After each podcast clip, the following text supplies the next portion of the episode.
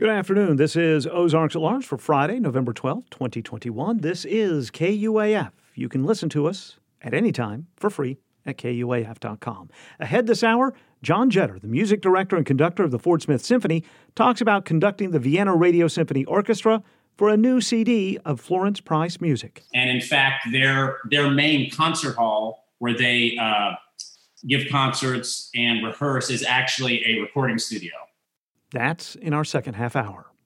Arkansas's economy has weathered the COVID 19 pandemic better than most other states, according to Dr. Michael Pakko, the chief economist for the Arkansas Economic Development Institute. Pakko says that's because Arkansas didn't lock down as severely as other states and that the state benefited from more government transfer payments. However, Pakko says he's anticipating a slowdown in consumer spending in 2022. Arkansas, along with Montana and Utah, the only three states that didn't experience a decline in consumer spending in 2020. Another day of small increases across the board when it comes to COVID 19 in Arkansas. The Arkansas Department of Health reports 673 new cases in the last 24 hours, a net increase of 247 active cases, 22 additional deaths, and an increase of hospitalizations by three patients. Dr. Cam Patterson, the chancellor of the University of Arkansas for Medical Sciences, says he expects the numbers associated with the virus will grow in Arkansas. I think we're concerned about what happens after Thanksgiving. Uh, you know, cold weather plus people congregating from different parts of the country. Uh, it's not time for us to let down our guard yet. As of midweek, he says UAMS had only eight COVID 19 patients. That compares with 80 during the peak seen during the summer. There are no public school districts in Arkansas with a COVID 19 infection rate of 50 or more per 10,000. That's according to the Arkansas Center for Health Improvement. Dr. Joe Thompson, the CEO of ACI, says he's encouraged by the drop, but he's still worried about the decline in testing as well. Duke McClarty will lead the Northwest Arkansas Council's Workforce Housing Center. The council announced the Workforce Housing Center in March and officially announced McClarty's hiring yesterday. The center is designed to address affordable housing in northwest Arkansas. McClarty previously served as Director of Government Affairs and Community Relations for Air Communities, a real estate investment fund focused on the ownership and management of apartments in 17 states. The nationally ranked Arkansas Razorback soccer team will open NCAA tournament play tonight in Fayetteville. Arkansas will host Northwestern State in the first round of the tournament tonight at 6:30. It's the first ever meeting between the two programs. Meanwhile, it's a matinee for the Arkansas Razorback women's basketball team. It's their second game of the season, tipping off, well, right about now at Bud Walton Arena, Arkansas hosting the University of Arkansas Pine Bluff. There is a freeze watch in effect for the entirety of the KUAF listening area tonight, beginning at midnight. The freeze warning from the National Weather Service will last through Saturday morning. Temperatures could drop to as low as 27 degrees. You can keep up to date with news for our region and state every weekday morning at 5:30 and 7:30 with Daniel Caruth Inside Morning Edition on KUAF, your public radio station.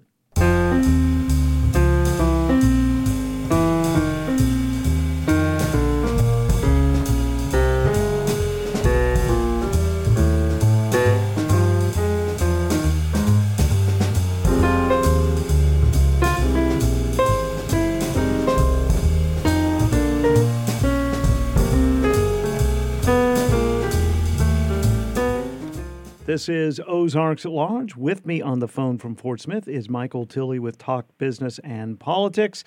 Michael, we kind of had a busy week this week. It, has been an it's been an interesting week. Uh, it's one of those kind of a, a newsy week, and it normally Kyle it kind of starts slowing down about now in terms of folks making news um, going into the holidays, but it, it wasn't slow this week. Well, of course, we've been talking on some level about redistricting for a while, whether it was the four Arkansas congressional di- districts or the legislative districts. And of course, counties have to make their own redistricting based on the census. That's happening in Sebastian County. It's just that no one's going to tell us who made the map. Yeah, it's um, it's very interesting. Now, all around the state, you know, the the all the data files from the Census Department have been late getting out to all the states. So normally this process is already complete. Mm-hmm. Um, the counties and county clerks and We know city districts and school districts. So we're running up against the deadline. There's a December 1st deadline, which, well, I say there is. There's some there's some debate about that, but that that's a whole other story. But um, yeah, in Sebastian County, we had been um, kind of getting tipped off that there was some um, folks working on drawing up the quorum court map. That's justice of the peace. Those are the folks. They're they're essentially the legislature for a county. Um, but so the quorum court map in Sebastian County, um, we were told was was being drawn up by folks other than the election commission. And state law uh, requires that in every county the election commission shall. That's what the language says. Shall uh, be responsible for drawing up the maps. Uh, and I remember in the 2000 after the two, 2010 census, they did draw up the map, and it was a open meeting, and all three members talked about it and um, had their input, and then um, had the maps drawn up. This ma- on on um, Tuesday at Sebastian County Election Commission meeting, uh, Commission Chairman David Dameron kind of just pulled this map out and said, "I've worked on drawing up this map." Uh, and, and, literally said, "This is the map I worked on and drew up." And then Lee Webb, um, who's the Democrat member of the commission, Dameron is a, a, Republican member on the commission. Lee Webb pretty much said, I, I, don't believe you you did make it." And that map, I don't think you did draw it up. And to a large extent, Dameron would later say, "Yeah, you know what? Um, I didn't have the skills to to do this, and I had it, you know, I had it drawn up." Well, the bottom line, I guess, the, the point of all this is, we still, and we're still working on it. We're doing some follow up reporting. We can't get Mr. Damon. Mr. Damon walked away from us at the meeting. He wouldn't answer any questions from the media. Um, just literally turned his back on us and walked away as we were trying to ask him questions. Nobody will admit to who draw the, drew up the map. Western Arkansas Planning Development District had representatives there, and they admitted to us that we were given the files and we produced the map based on what we were given. But they didn't know who drew up who drew the map, and so um, uh, and the point is these maps are so that the again going back to state law. The purpose of the election commission in the redistricting redistricting process is to draw up the maps in a transparent manner. Well, it's not very transparent if you don't know who's drawing them up. So, Mr. Da- Mr. Dameron's got some explaining to do about where the maps are drawn, who drew them up, uh, and we're even trying to get uh, Sebastian County Prosecuting Attorney Dan Shue to talk to us about what, or if any, um, penalties might there be for violating hmm. the law on how the maps are drawn up. I, I don't know if there is or isn't, or if it's just a slap on the wrist, don't do that again kind of thing. But um, again, this is important. Some some of your listeners may wonder why this matters who draws the map up. Well, it does matter. These are elected officials. This is a public governing board uh, of a county with uh, you know uh, hundred thousand folks or so uh, in it. So uh, and they and they govern the county budget. So um, we kind of like to know who draw drew up the map, and we're going to keep trying to report on this till we find out. They have another, they have another meeting November 17th, and we'll see if anyone wants to fess up. You know, a couple things here. I understand that whatever remapping has to be done, congressional, state legislative, or even on a county, is not an easy job because you've got a, a host of things, items that you have to make an agreement. Population, make sure underrepresented voices are represented. But but we're talking about control of legislative bodies, and that's why it's supposed to be in front of everybody. One, one would think, you know, Lee Webb, there are two members of the, it's a three person commission. Two members uh, represent Republican, are appointed by Republicans, and one by Democrat. It, it's based on how the elections come down. And Lee, the Democrat, Lee Webb, Mr. Webb, uh, the Democrat on the commission, he he said flat out in our story, look, I know I'm going to get outvoted on the map. That's not the point. I just think that as a commissioner, we should have input, like the law says. You know, we should talk about this in a meeting. Hmm. Uh, and Mr. Dameron, too much to, I, I, mean, he said this with his own words. Um, he said, and I quote, I am not familiar enough with the law to know that we have to have a public meeting to draft the map. Hmm. You've been the election commissioner for many years. How, how, I mean, how do you not know what the law says about how you drop a map? I, I, I don't know. I've been doing in this business for close to 30 years now, and I, I, I shouldn't be surprised anymore about what I hear at some of these public meetings, but sometimes I am still surprised at what I hear at these public meetings. Hmm. Well, we'll definitely be keeping an eye on that one. Uh, the U.S. Marshals Museum, we've talked about uh, the museum often, and it has been, for various reasons at times, a struggle to raise money to get it fully operational and open. Some good news this week for the museum. Yeah, good news. They um, they report uh, raising just under nine million, eight point seven five million since January first. It was part of a matching. You know, earlier this year they announced that they received a five million dollar matching gift. Um, so they're working to match that. And look, let's hope um, that this does. You know, they they said earlier before they announced they uh, 8.75 million that, that if they could get 8 million of the roughly 12 plus million that they needed to raise, that they could start um, building out the galleries and the exhibits and that kind of thing. You know, the, the, the building is, is complete, but it's a shell. And now they just need to get the exhibits in. And so that's why they need that 8 million or so. So ideally, and, and even uh, some of the one of the officials, and I, and I apologize for drawing a blank on who it was, even said something to the fact that the finish line is in sight. And that's good news, Kyle, because this has been frustrating uh, for not only folks in Fort Smith, but for the Marshal Service, folks around the country, because this is a national museum. It's not just a Fort Smith or Arkansas museum. And, you know, it was announced in January 2007.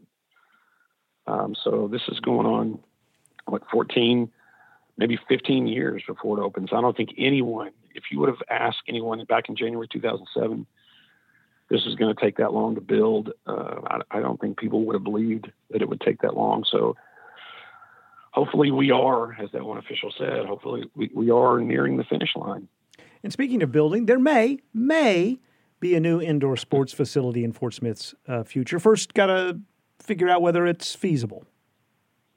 Yeah, and, and uh, there's a little thing of an estimated forty million dollar price tag we got to figure out, or somebody's got to figure out how to pay for.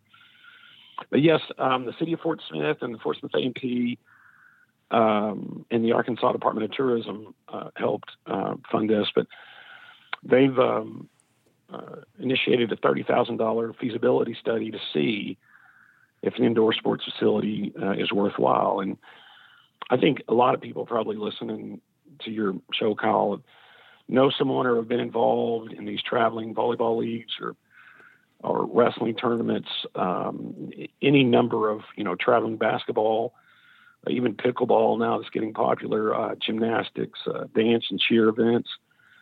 Those things are growing, and I think there's even an appetite now that maybe um, folks can get out again. That there's some uh, belief that you know the, the city or you know community region that has these facilities available uh, may capture that that uh, desire by people to return to normal, whatever normal will look like. So that's what the city's looking at. But again, comes with um, a hefty price tag if it's done correctly. I mean, it'd be not only a large facility, but you'll need food courts, you'll need you know locker rooms. I mean, it's um, some I've and I've been to some of these facilities and they are huge and you can tell that they are expensive. So it, uh, it'll be interesting to see. You know, often cities or businesses, folks hire consultants to tell them what they want to hear. Um, the gentleman uh, that spoke to the Fort Smith Board of Directors, Bill Kruger, even said Tuesday, he said, Look, I'm not here to tell you what you want to hear. I'm going to tell you whether this is really feasible for a city your size. So we'll see. We should know, Kyle. I think maybe by next February, maybe as late as March, uh, the recommendations, and and we'll see. But look, citizens of Fort Smith have, have made it very clear re- in recent history they don't they're not going to support a prepared food tax, for example. So, however it gets paid for, that that'll be um, the feasibility study is the easy part. How you pay for it, that's going to be the hard part. That's right. That's absolutely right. Michael Tilley is with Talk Business and Politics. You can read much more about all the topics we've discussed and much more at talkbusiness.net. Michael, stay warm, and we'll talk again next Friday. Hey, I look forward to it. Thank you, sir. Jonathan Larson died just as his musical Rent premiered to raves. Tick Tick Boom is a new movie about his life to get there. That's kind of what the ticking is about for me, and was about for Jonathan was this small amount of time that he was aware he had on this earth. Stop the clock. Andrew Garfield plays Jonathan Larson, plus the latest on inflation, food bank shortages, and much more. Saturday and weekend edition from NPR News. Weekend edition tomorrow morning from 7 to 9 on KUAF 91.3. And you can listen to KUAF by just asking your smart speaker to please play KUAF.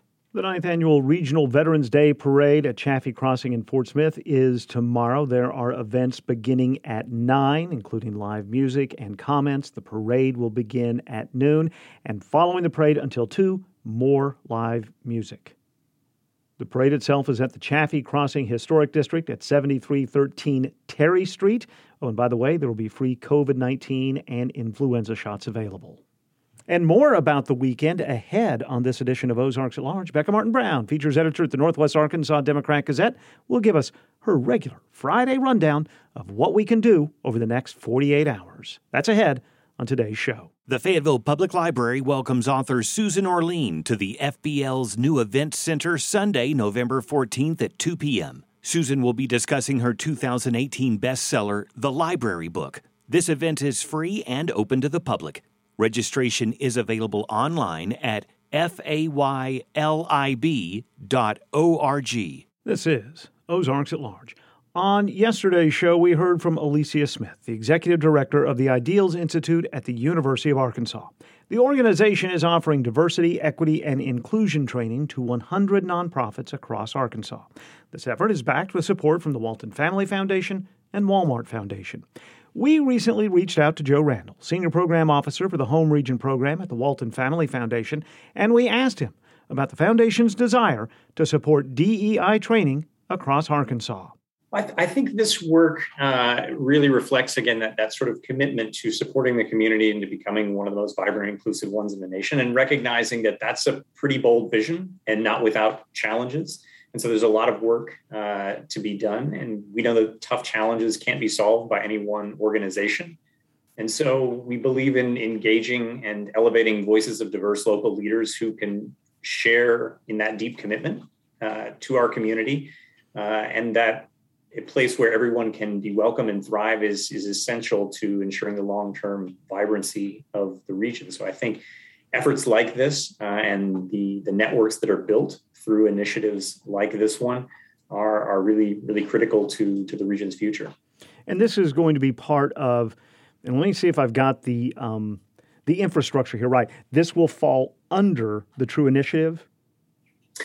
Exactly. So the True Initiative represents uh, a, a, number of different programs uh, that ultimately support this this uh, ultimate goal of elevating the capacity uh, of the region's nonprofit organizations uh, to, to ensure that this is a region where everyone is welcome and, and can thrive. And so there will be a series of cohorts that will support 100 local nonprofit organizations from Benton and Washington counties over the course of, of the two year grant period.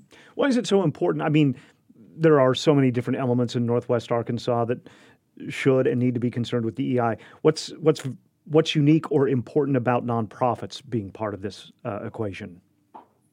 Well, I think you know to to your your point about it, this being important to a lot of organizations, we feel this is important to to all organizations, and so this particular initiative, I think, focuses on some of the unique needs uh, and, and, dynamics of, of nonprofit organizations, and in particular, uh, sort of the community uh, that, that is experienced within the nonprofit community. So, in addition to the trainings and tools uh, that this uh, program will provide for these organizations and their leaders, there's also the community that's built within the participants, and uh, those organizations having both a shared experience and a shared set of tools we're really excited about the potential of that to uh, to bring about new partnerships between and among those organizations, to grow the partnerships that exist between some of those organizations, ultimately towards that that that shared goal of of uh, a vibrant and inclusive region. You mentioned the word tools a couple times. What's what's an example of a tool that a nonprofit agency or organization can use to to increase uh, diversity, equity, and inclusion in the region or their organization? Well, I think that that you know planning is really important, and I think you know a lot of times when we talk about capacity building, uh, there's there's technical skills and training, uh, there's leadership development, there's board development, um, and I think all of these are are can be a part of of this work. I think ultimately it really depends on the organization. That every organization has its own journey towards this, but ultimately that shared uh, commitment and recognition of that we're stronger when there are more of us and it is more diverse voices at the table um, will manifest itself in terms of kind of the outcomes of some of these organizations being a little bit different because they may be at different places in that journey and doing different kinds of, of, of work. So, what metrics can you use? What what benchmarks can you use to make sure that we we as a region are being successful in this endeavor? I think it's it's important sort of broadly to, to be listening. You know, the foundation engages in, in a number of, of community engagement processes, a number of research um, efforts where where not just the, the individuals that make up these organizations uh, have the opportunity to, to share their experience and their perspective, but also, and, and perhaps more importantly, the communities they serve. Uh, many of the organizations here are closest to uh, the, the, the, communities that have historically been marginalized or not supported in the same way. And so I think we rely very heavily on, on the partnership of organizations like these to, to let us know uh, uh, what uh, folks who are experiencing in the region, where we can learn and where we can do better. Have you heard from organizations? Yes, we are deeply committed to DEI. We, we want to, to do the right thing, but we just don't know how or where to start? Absolutely, uh, we, we definitely hear that. And I think we also hear, and this is you know one of the exciting things about this particular work, uh, that it builds on uh, the the it, the True Northwest Arkansas initiative. And so, a great place to go for uh, that that direct community voice are to those organizations that participated in the inaugural rounds, uh, and to get a sense of what the experience did for them, both in terms of uh, exactly as you said, uh, taking organizations that have a commitment but don't know where to go from here need help to to identify that roadmap, but also need uh, platforms and opportunities where they can identify other organizations in the same position that they are that they can also engage in peer-to-peer learning. And so i think that's one of the reasons why the cohort model that will be supported in this uh, uh, follow-up to true um, builds on the successes and learnings from from the first round Joe Randall is Senior Program Officer for the home region of the Walton Family Foundation. We spoke with him recently via Zoom. And you can hear Ozarks at Large's Jacqueline Froelich report on the Ideals Institute at the University of Arkansas. They're carrying out much of the DEI work Joe and I talked about. You can hear that report by going to ozarksatlarge.com.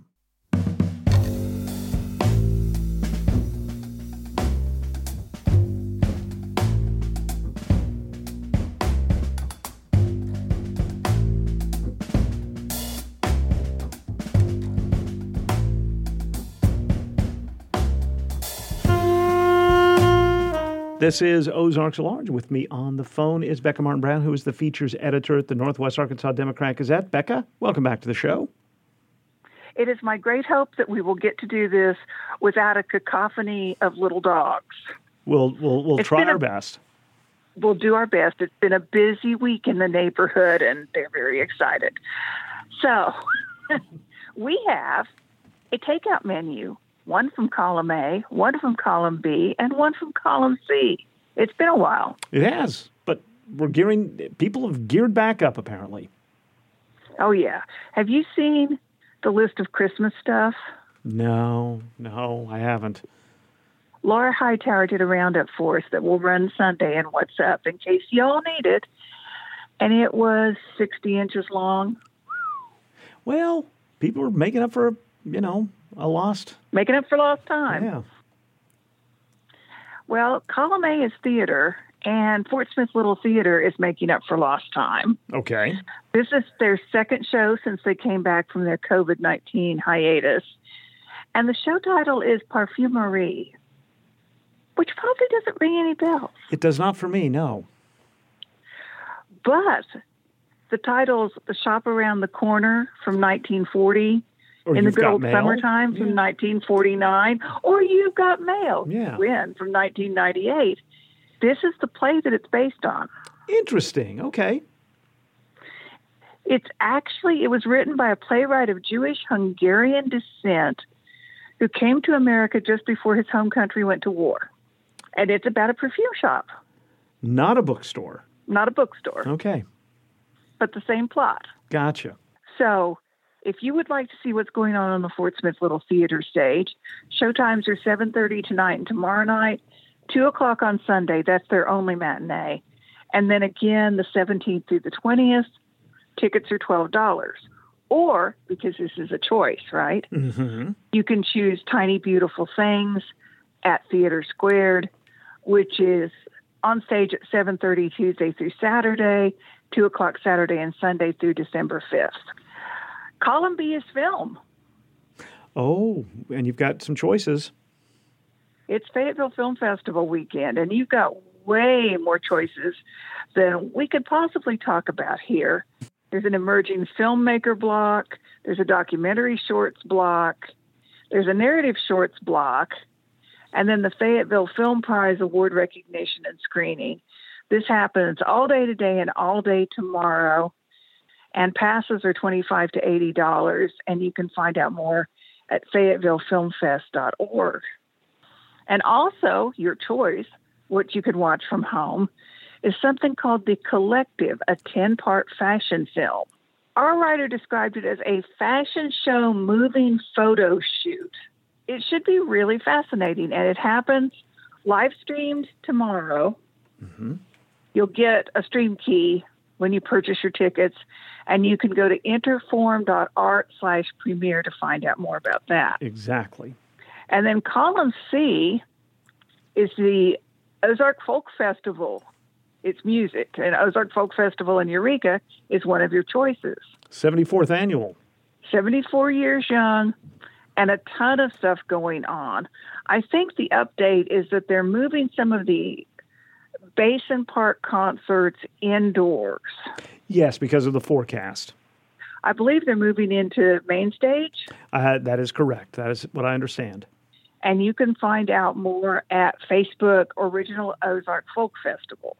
You can also choose Rain performs the best of Abbey Road live Where's this taking place? tonight at the Walton Arts Oh, wow. Okay. eight o'clock, and tickets start at eleven dollars. And then also tomorrow there's a big Veterans Day parade at noon at Chaffee Crossing in Fort Smith, Mm-hmm. and the day starts with a food festival at nine a.m. and speeches and honors, and then the parade. And this weekend, if you've driven out Mission Boulevard slash Arkansas 45 in Fayetteville, east of Fayetteville, and you've always wondered what that little rock church was, Mm-hmm. this weekend you can go see. It is the Holiday Quilt, Yarn, and Craft Fair from 10 to 5 tomorrow and noon to 5 Sunday. The church is called Son's Chapel, named not for God, but for a family named Son. Right. And you can find out all about it and buy some Christmas presents. You know, Son's Chapel used to be way out there 30 or 40 years ago. know. You had to leave Fayetteville and drive. Now it's like, oh, it's kind of on the edge of It's Fayetteville. kind of right there. Yeah. We're old guys, so we can't help it. And come back Sunday to What's Up because there's 60 inches of Christmas stuff. and Christmas at Silver Dollar City was a new Broadway show. And I want to tell you, I've got a couple of houses in my. I walk my dog in the morning. I've got a couple of houses in my neighborhood that have put up the tree, put up the lights. I say two thumbs up. I have no problem with this. Let's go. We have not had the best two years No. of of our lives, of our, you know, in, in our age range. Right. Celebrate everything you can. Go for it. Exactly. I appreciate it. I appreciate you, Becca. She is the features editor at the Northwest Arkansas Democrat Gazette. She talks to us every Friday. Have a great weekend, Becca.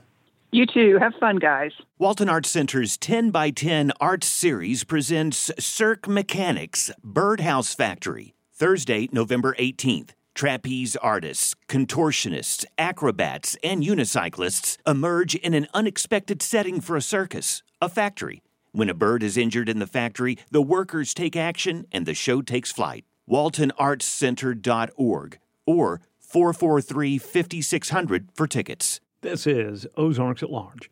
One week from today, a new CD of music composed by Arkansas native Florence Price will be released by Naxos.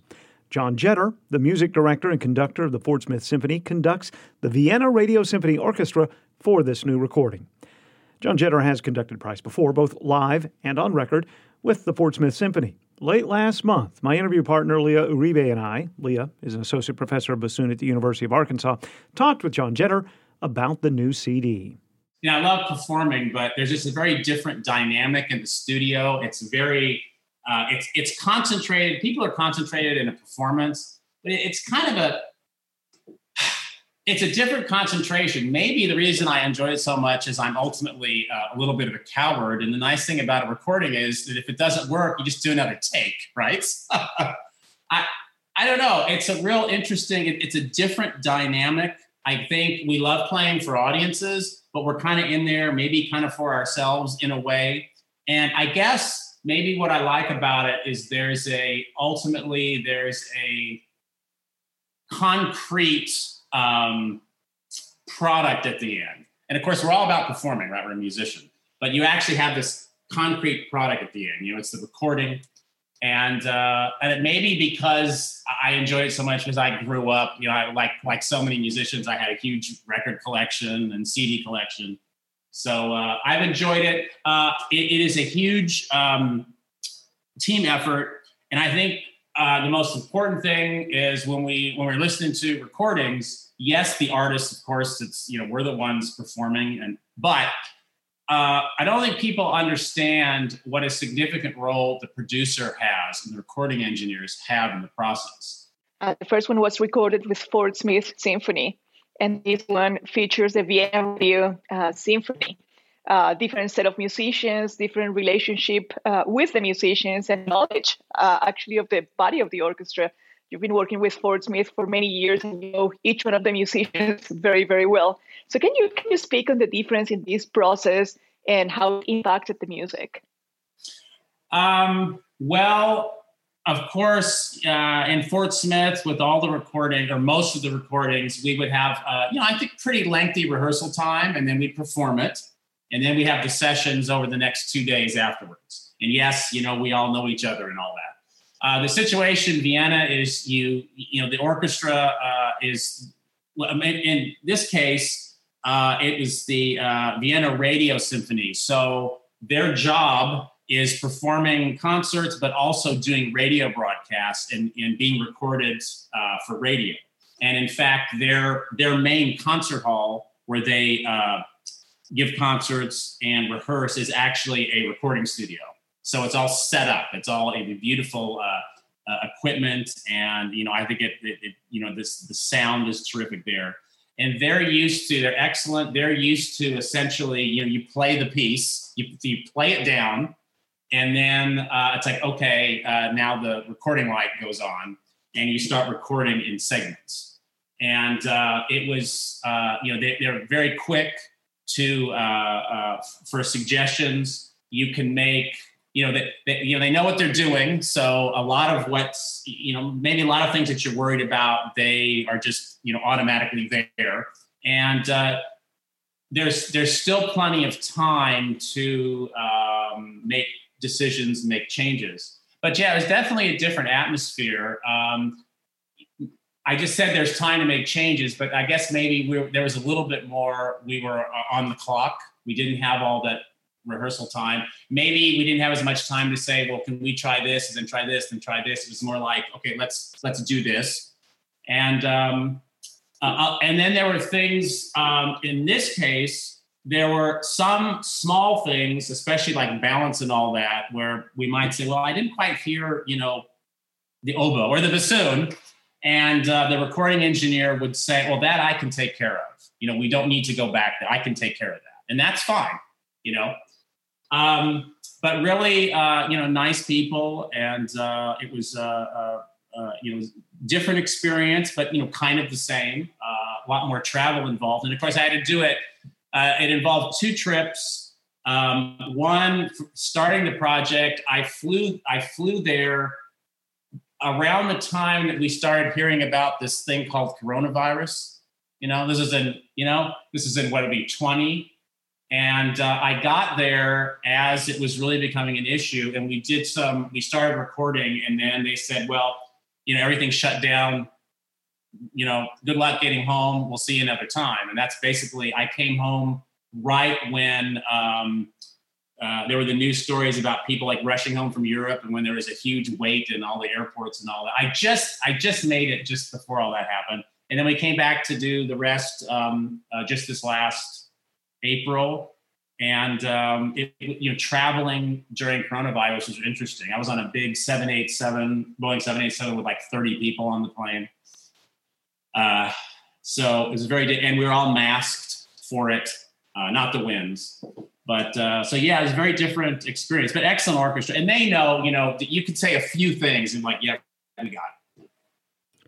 So as, as Lia mentioned, it was a different um, set of musicians, but you've you're familiar with this composer. Does that help you going into a new project, one that's split apart by a global pandemic, with a new uh, set of musicians? But your familiarity with Florence Price does that help you?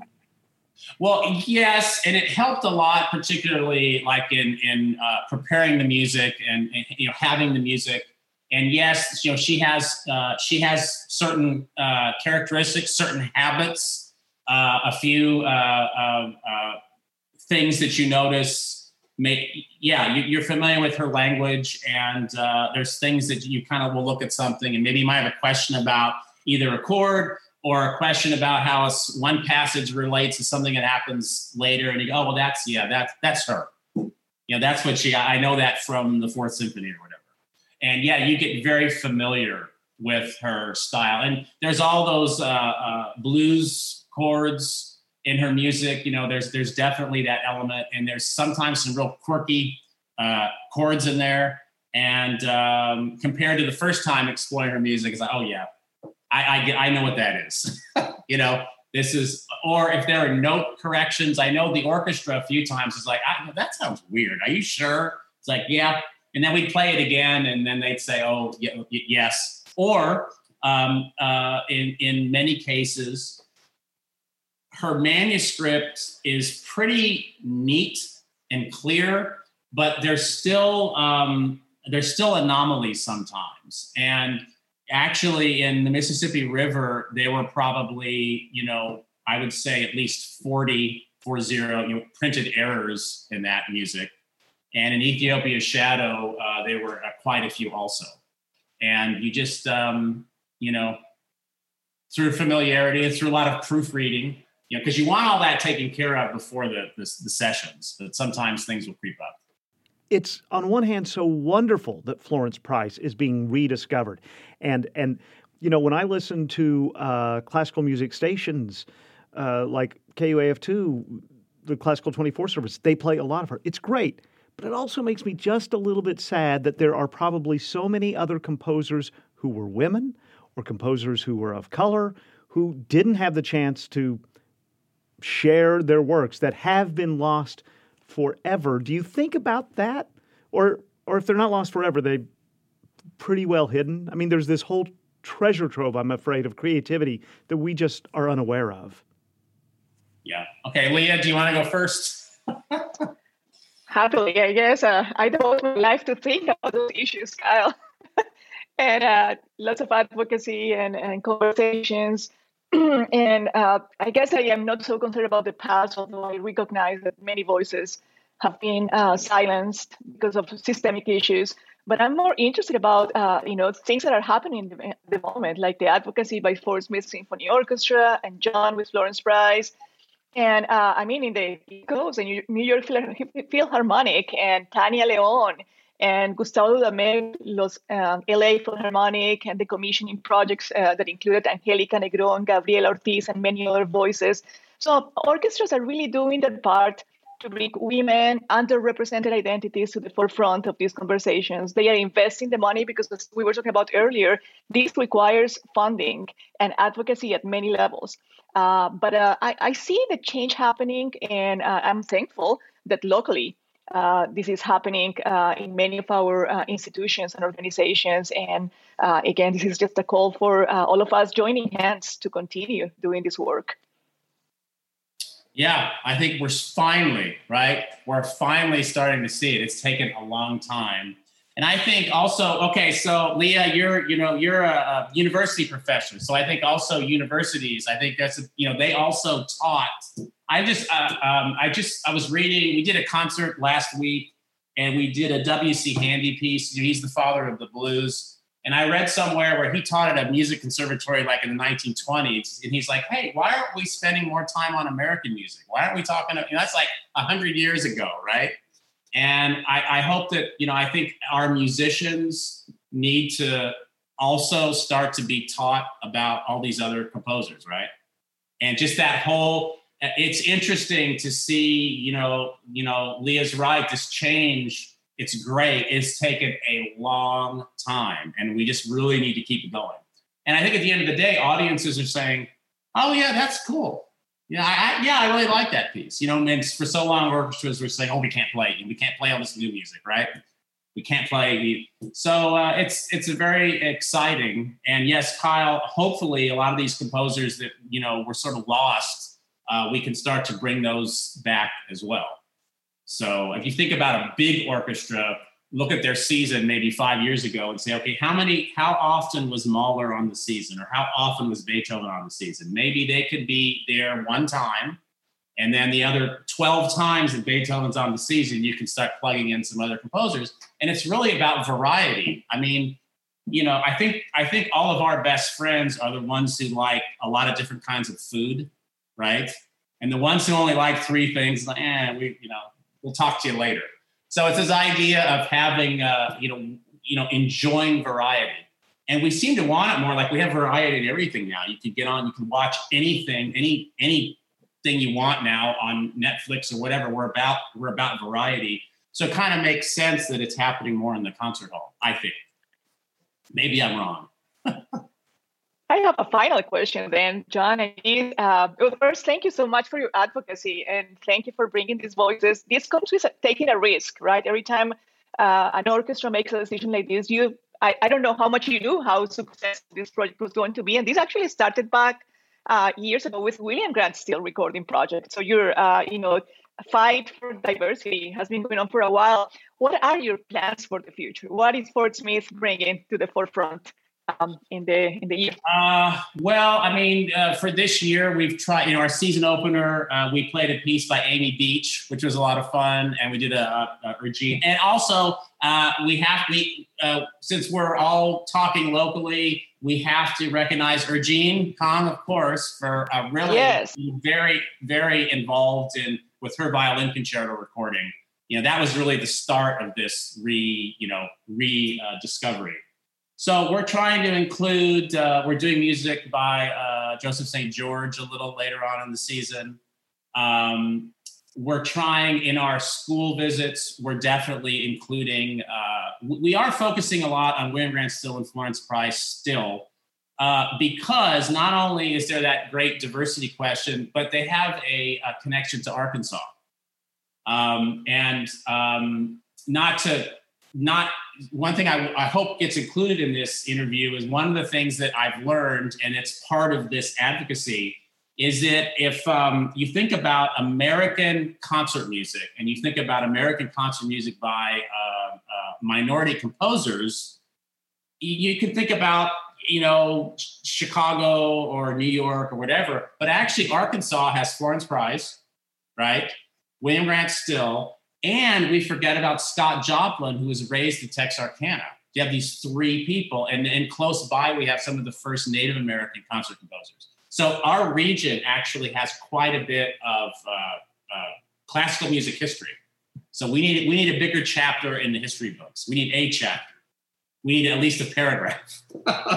so uh, we're trying to promote that. So uh, I'm hoping that the Fort Smith Symphony will uh, be able to do another recording project. I'm working really hard on it. And then I'm doing, uh, there is, there will be more Florence Price uh, with me going overseas. Uh, there's plans for uh, another recording. So, and you know, Naxos, without saying too much, Naxos, the recording label, they do like cycles. They like, you know, complete collections. So that's kind of that's kind of where this is all headed. And it's really fun to do. I'm really and then and and a shout out to them, uh, Naxos uh, Records. It's the largest label, and they like this sort of project. You know, how many times have you, as a musician, said, "I wonder if there's a recording of so and so"? It's probably on Naxos, right? And uh, so they're great and uh, really appreciate all their their advocacy and interest as well. John Jeter is the music director and conductor of the Fort Smith Symphony, and he is the conductor for the soon to be released CD of Florence Price's Symphony Number no. 3 in C minor, recorded with the Vienna Radio Symphony Orchestra for Naxos. The CD will be available on November 19th. It can be pre ordered now through online music retailers. My interview partner for this session, who I always seem to turn into an interviewee by the end of our work together, Lia Uribe, Associate Professor of Bassoon at the University of Arkansas and the host and creator of our regular Thursday segment on Ozarks at Large, Sound Perimeter. Our conversation took place in late October via Zoom. Oh, and stay tuned. The next edition of the podcast, Reflections with Lia and Lee Wood, will be dropping very soon. We'll have more details about that on Mondays, Ozarks at Large. And here now, a preview of the upcoming CD of Florence Price music featuring John Jeter and the Vienna Radio Symphony Orchestra. This is a bit of Symphony Number no. 3.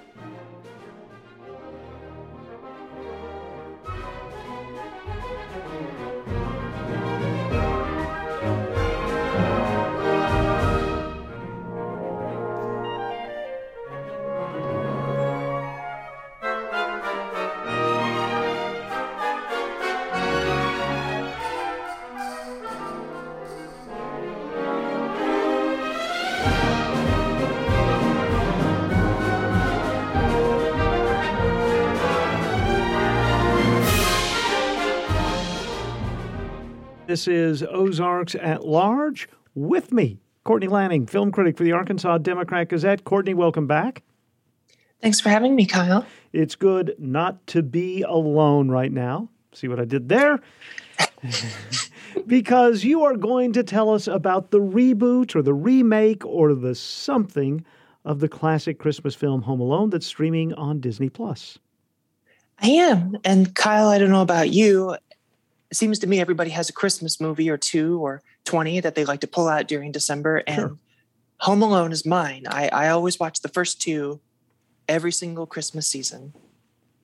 Uh, and now we have a new one that is not up to snuff. What what's the story with this one? Is it is it a remake? Is it help me out? So I don't know what you want to call it continuity wise, uh, because they did get Buzz, Kevin's older brother, from the original Home Alone to play in this movie. And he talks about leaving his brother Kevin home alone. Oh my god. So it it's set in Chicago. It exists in the same universe continuity. They got Buzz. He's a cop in this movie, by the way. And um, so yeah, reboot, long lost sequel, whatever you want to call it. It's some strange continuation. So is the con- the concept the same? I mean, a child is left home alone? Basically, yes. And it, as improbable as it seemed in 1990 for this to occur, uh, it's still happening in 2021. A child is left home alone. Uh, his family goes on vacation to Japan, of all places, not Florida like they did in Home Alone, or France and the other Home Alone.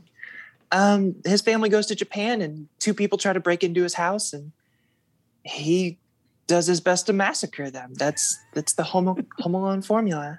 All right, so we we know the plot. How do they do? How, how, how did the filmmakers do? So I went into this expecting it to be nothing, just nothing good at all. And I, I have to admit, while it's not a great movie, I appreciate that they they did they did their best. They put some effort into this. It's not a soulless effortless reboot. They really tried. Well, okay, so Home Alone was incredibly popular at the box office. I think it it scored uh, very well with young uh, movie patrons. So maybe this is just an effort to say, hey, eight, nine, ten year olds of now, here's your version. And it could very well be. I mean, they have some some good stars in this, like we talked about last week. Um, the the story is flipped just a little bit. They actually put a little less emphasis on the kid uh, whose name is Max in this one, and he's British for some reason. uh, they put a little less emphasis on him because um, he's just not quite young Macaulay Culkin caliber. Uh, and they put a little more to emphasis on the thieves who get a backstory and they they humanize them. They're the thieves in this one are parents who are about to lose their house or about to have to sell their house rather and move, uh, and they they're trying to find this doll that's worth a lot of money that they think the kid stole and took home. So they're they're trying to break into his house and find this doll so they could sell it and keep their family home. So they they humanize the thieves a lot more than than Harry and Marv in the original too. Uh, this is streaming on Disney Plus. This is out on Disney Plus Friday. Okay. Um, so I want to do something cheap, like saying maybe they should leave well enough alone after this Home Alone. I don't think we need any more. Um, I don't think this one needed to exist, but it's not the most offensive thing that I have reviewed on your show, Kyle. So, what else, if anything, is out this week, either streaming or in theaters? So in theaters, we have a live action adaptation of Clifford the Big Red Dog. I, I, may be just a little bit old for Clifford the Big Red Dog, but I thought Clifford the Big Red Dog was like gigantic. Or is he oh, just yeah, like he's a, huge? Okay. Um, and and I, I grew up with the cartoon, mm-hmm. uh, and I know lots of other people did too. I loved the cartoon, and I have no idea how this one's going to go, but yeah, but kind of like the Scoop the Scooby Doo movies. He'll be CGI, and he's Okay. got a live action world around him. Okay. Very good. So, Clifford the Big Red Dog. Do you have um, a target for a review next week? Next week, I would like to hopefully bring you a review of a movie called Black Friday, which is a, a new upcoming zombie apocalypse movie that's sort of set in a retail landscape. Perfect for for shopping season. Perfect timing for shopping season. We'll we'll see how that goes. Courtney Lanning's review of, and is it just called Home Alone? I mean, it's not Home Alone again, or It's called Home Sweet Home Alone. well, there you go. Courtney Lanning's review of Home Sweet Home Alone can be seen in the Friday Arkansas Democrat Gazette. Courtney, even when they're movies that aren't the best, we appreciate your time.